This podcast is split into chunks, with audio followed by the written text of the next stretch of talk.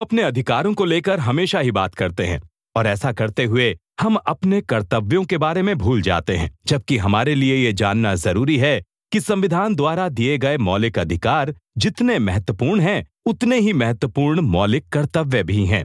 अब आप ये सोच रहे होंगे कि आज हम इन कर्तव्यों की बात क्यों कर रहे हैं, जबकि मौलिक संविधान में तो इन कर्तव्यों के बारे में बताया ही नहीं गया है।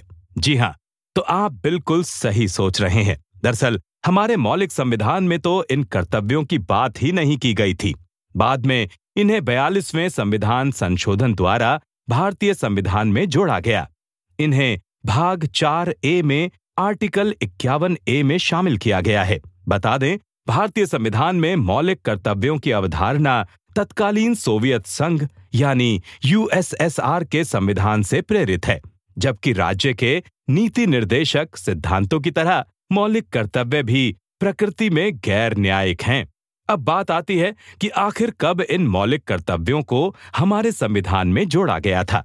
तो बता दें कि 25 जून 1975 से 21 मार्च 1977 तक चलने वाली इस इमरजेंसी को देश की स्वतंत्रता और लोकतंत्र का डार्केस्ट पीरियड कहा जाता है।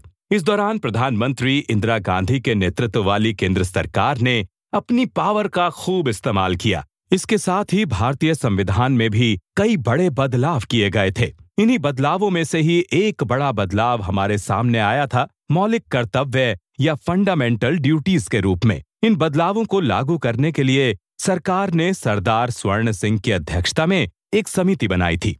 इसी समिति की सिफारिश के बाद ही मौलिक कर्तव्यों को भारतीय संविधान में जोड़ा गया था। हालाँकि इस समिति ने केवल आठ कर्तव्यों को शामिल करने की बात कही थी। तो दोस्तों, अपनी इस सीरीज़ में हम मौलिक कर्तव्य, यानी फंडामेंटल ड्यूटीज़ के बारे में बात करेंगे। हम जानेंगे कि आखिर ये मौलिक कर्तव्य हैं क्या और कहाँ से इसका आइडिया आया। हम ये भी जानेंगे कि स्वर्ण सिंह कमेटी और वर्मा कमेटी का इन मौलिक कर्तव्यों से क्या रिलेशन है। साथ ही ये भी जानने की कोशिश करेंगे कि मौलिक कर्तव्यों और मौलिक अधिकारों के बीच क्या रिश्ता है। तो कहीं मत जाइए